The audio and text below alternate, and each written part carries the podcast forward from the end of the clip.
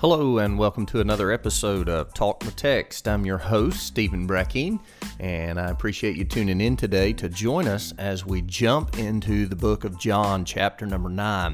Uh, this chapter begins with a most pertinent question uh, that Jesus' disciples are going to ask him. They ask him the question, Master, who did sin, this man or his parents, that he was born blind?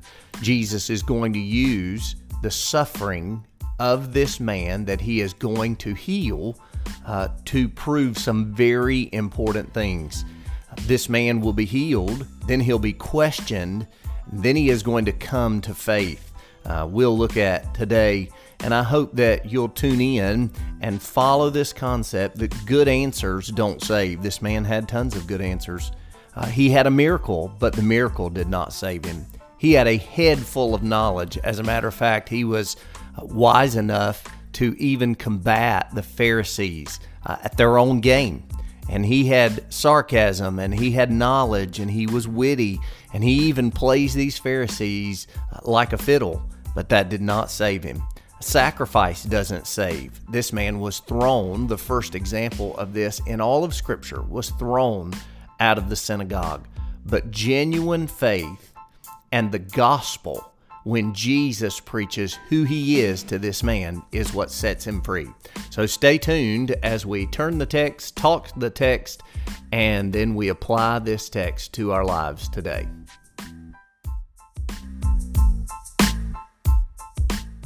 So, as we begin our training tip with the text for the week, uh, as promised, we've been working through five basic uh, principles of interpretation. The first one is content, context, comparison, which is what we looked at last week. And then this week, we're going to look at the culture. Now, obviously, uh, culture matters, how we interpret things.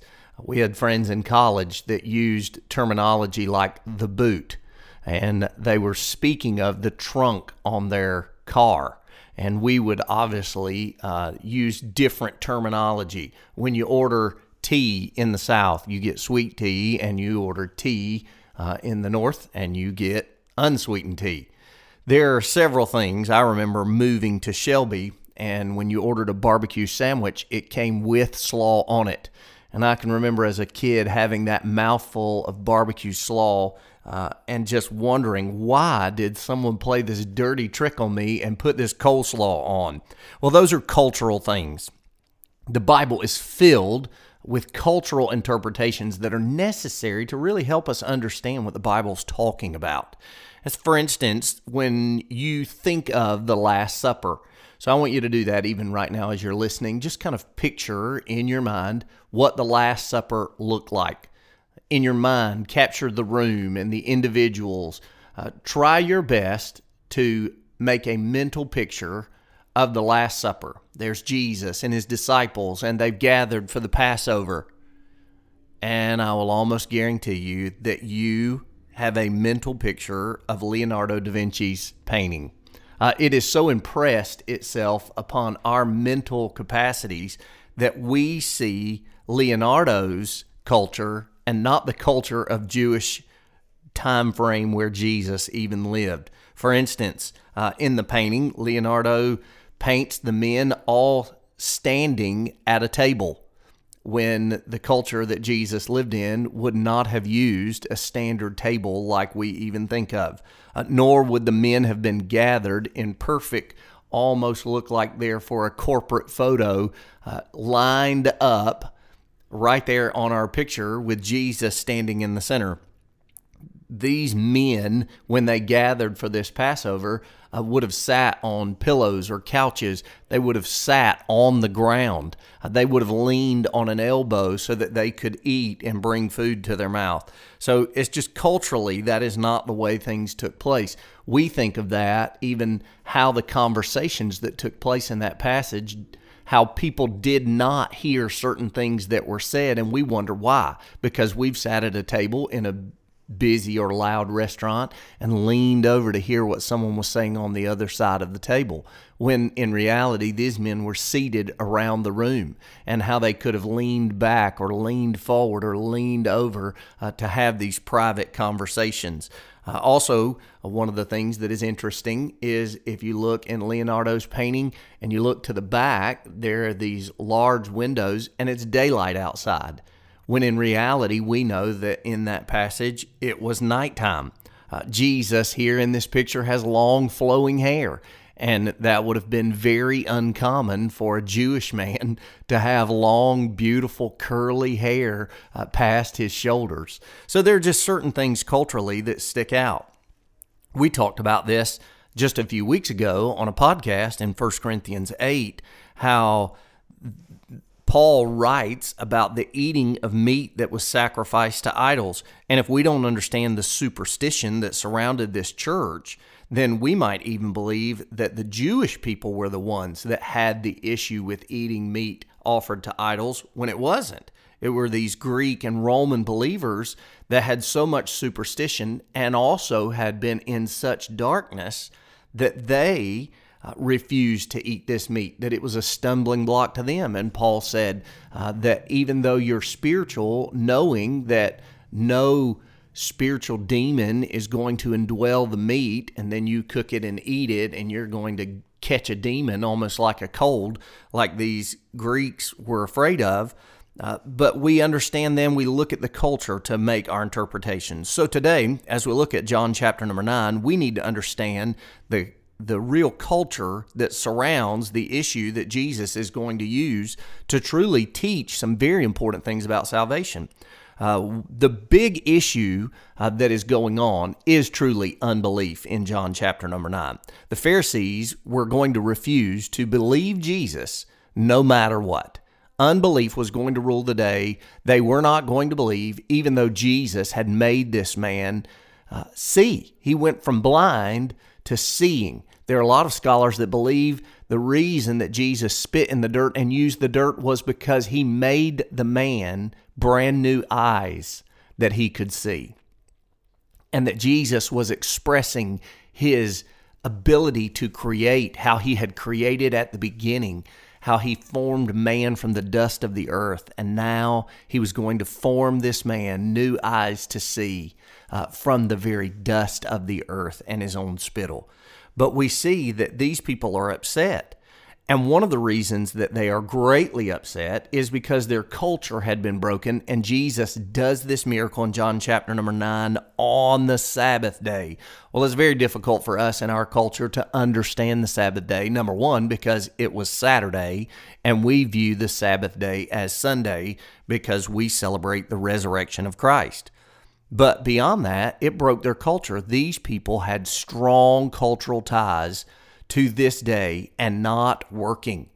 It is nothing for us today uh, to drive around on Sunday and to see stores open and restaurants open and people cutting their grass or washing their car. But for us to understand this, it might help you if you are a little bit older and you remember the first time that Walmart was open on Thanksgiving Day that there was no need to wait for Black Friday or when things were open on Christmas Day for the first time. And these things for us were culturally strange. We would say, I can't believe they're open. People can't wait one more day to start their shopping, to spend time with their family. They're causing all these people to come out to work. I remember all of these conversations. Why? Because culturally, we thought of Christmas Day and Thanksgiving Day as sacred, that we shouldn't have to work. Places should be closed. Families should be together. And so, again, as you look at John chapter number nine, you need to bear in mind the culture that on this Sabbath day, these people, their minds were blown that Jesus would even heal on the Sabbath day. But I'm thankful that no matter the day, He came and He healed my broken spirit. So let's go now and talk the text.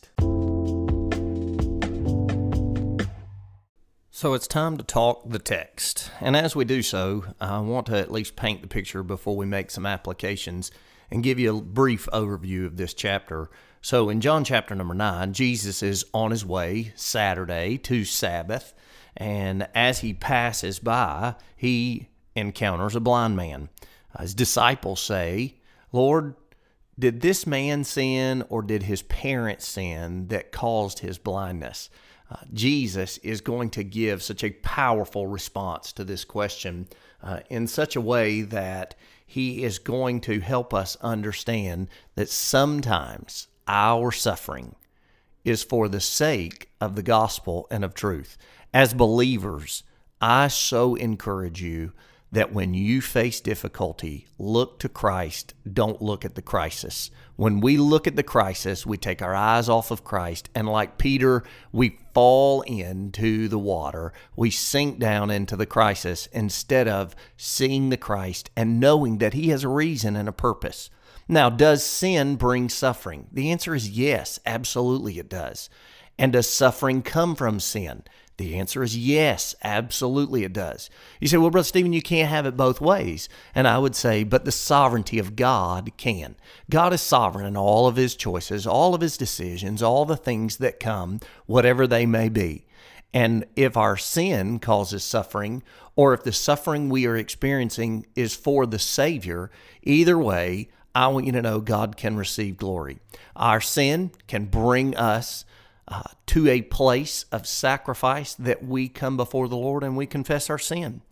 Nonetheless, as we look at this passage, Jesus is going to do some very poignant things to illustrate to believers, both then and now, how he intends us to come to salvation. And you need to understand that Jesus has a purpose. He has a reason for everything he does, and that purpose ultimately is to draw men unto himself. We're lost, we're undone, we're in sin, and without Christ, we will stay that way. So I want you to see that as Jesus heals this man, uh, the Pharisees swoop in and they begin to ask him some questions. They say, who told you to do this? What happened to you? Are you not the man that was born blind? You've been blind your entire life.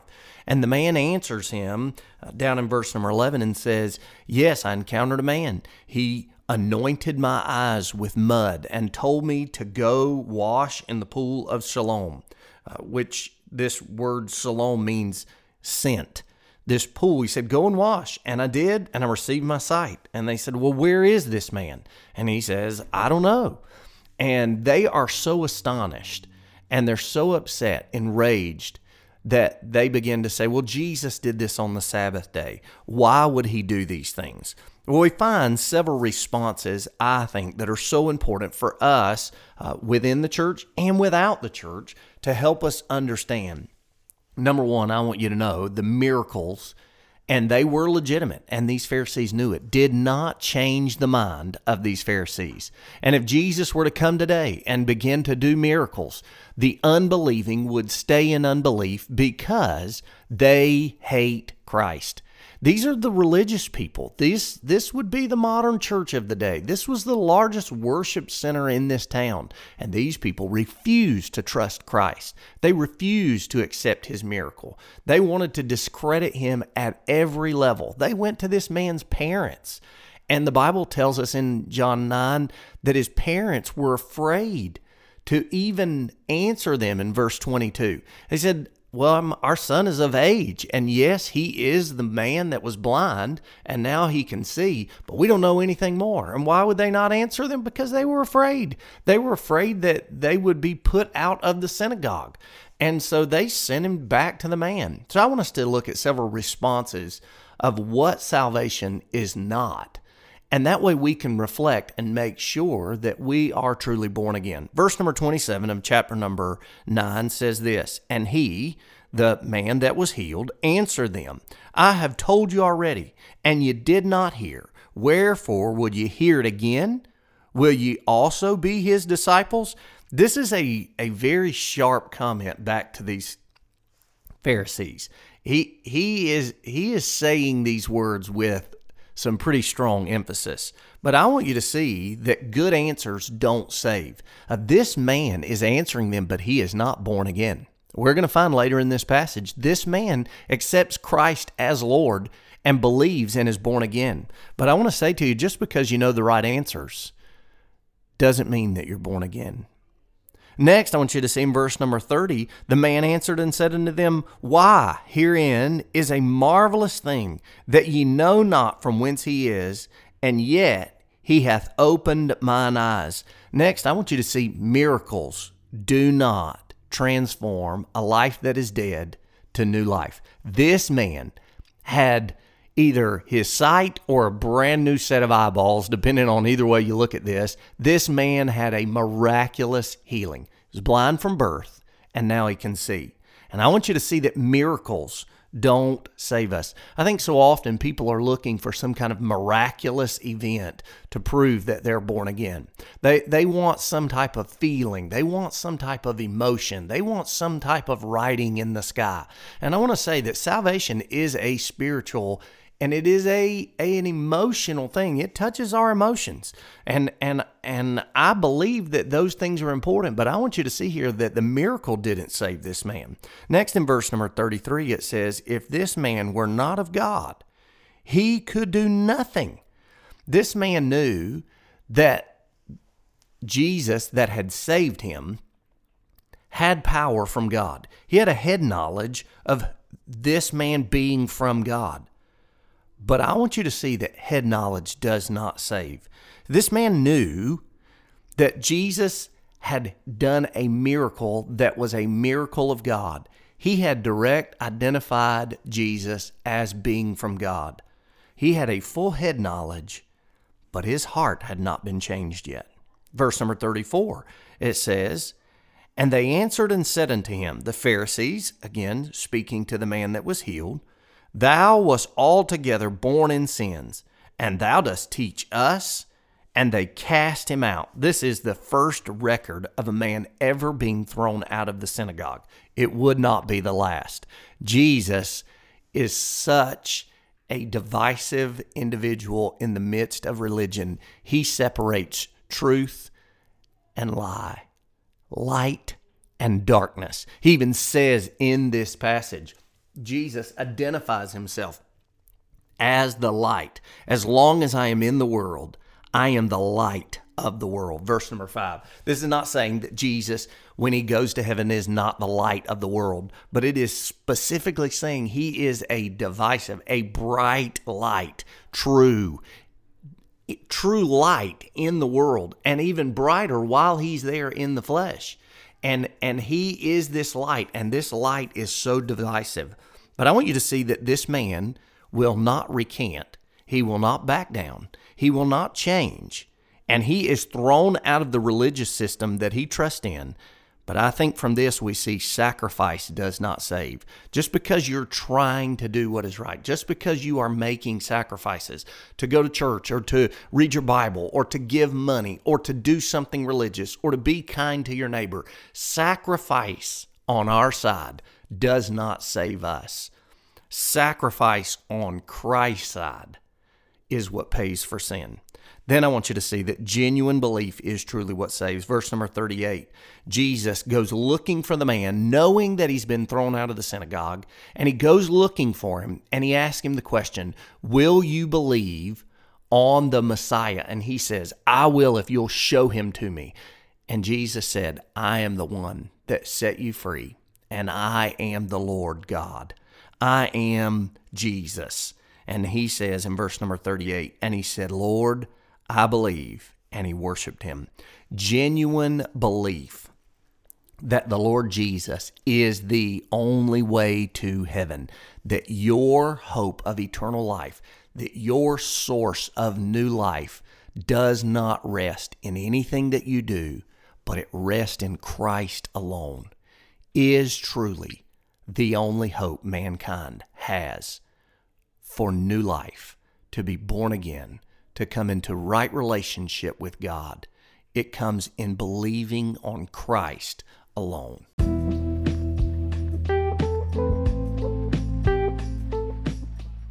So now it's time to turn the text. In this segment, it is important for us to understand the main purpose of this last segment and conversation is truly application. Application is so important. Good preaching, good podcast, good teaching of God's Word without proper application really is only half finished.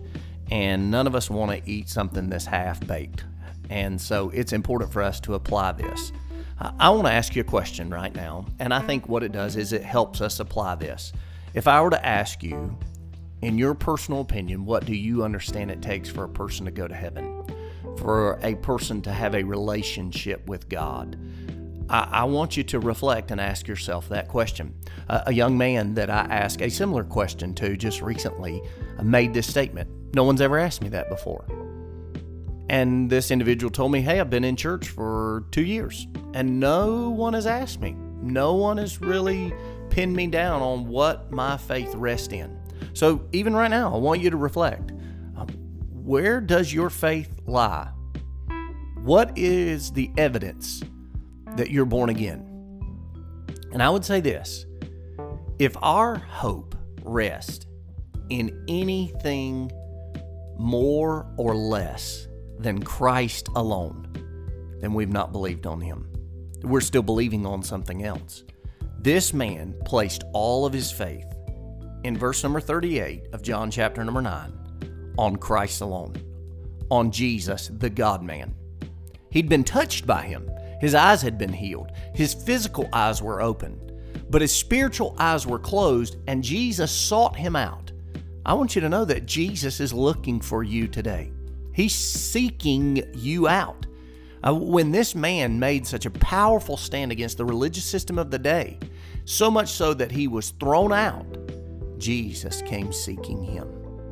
And I would say to you, your hope for eternity rests in a relationship with God's Son. The Bible tells us this man began to worship Christ because he realized what he was who he was and, and what he could bring to him. And I would say if there is anything more that you could add to the finished work of Calvary, then it would not be by Christ alone. Christ completes the work within us. I'll, I'll give this illustration uh, just quickly and we'll be done today. But uh, one of my favorite salvation conversion experiences I was ever a part of was in a good news club with a young man. And I began to tell of how Christ had given his life, how he was the perfect sacrifice, how he had died because of the sin of mankind or the world.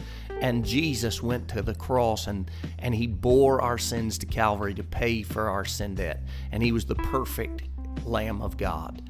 And he did that because mankind was so imperfect and that he needed a substitute and that Jesus wanted to exchange all of his perfect righteousness for all of our imperfect unrighteousness, and that he wanted to make a deal. He wanted to take all of you, the broken pieces, and give you all of him, the perfect pieces. And the young man said to me, Brother Stephen, I think God is the worst deal maker ever, but I'll take the deal. And I want to say to you, that's what salvation is. It is when we take the deal of His perfection. But I want to say this to you that if you bring nothing, if you determine you're going to hold on to your life, that you want Jesus and your own will, way, thought processes, your own desires, and you're not willing to bring the broken parts, the dead part of your life, and give that to Christ, then you've not believed. Because this man worshiped he sacrificed. That's what that worship is. He sacrificed himself before the great I am, and he received new life. So let me encourage you today examine your heart, examine your life. Do you know Christ alone is the one that deserves your worship? Because as always, he who steals your worship owned it to begin with. And so you make sure that your worship is unto Christ alone and that you are looking, serving, and working for the King of Kings and Lord of Lords. See you next Thursday.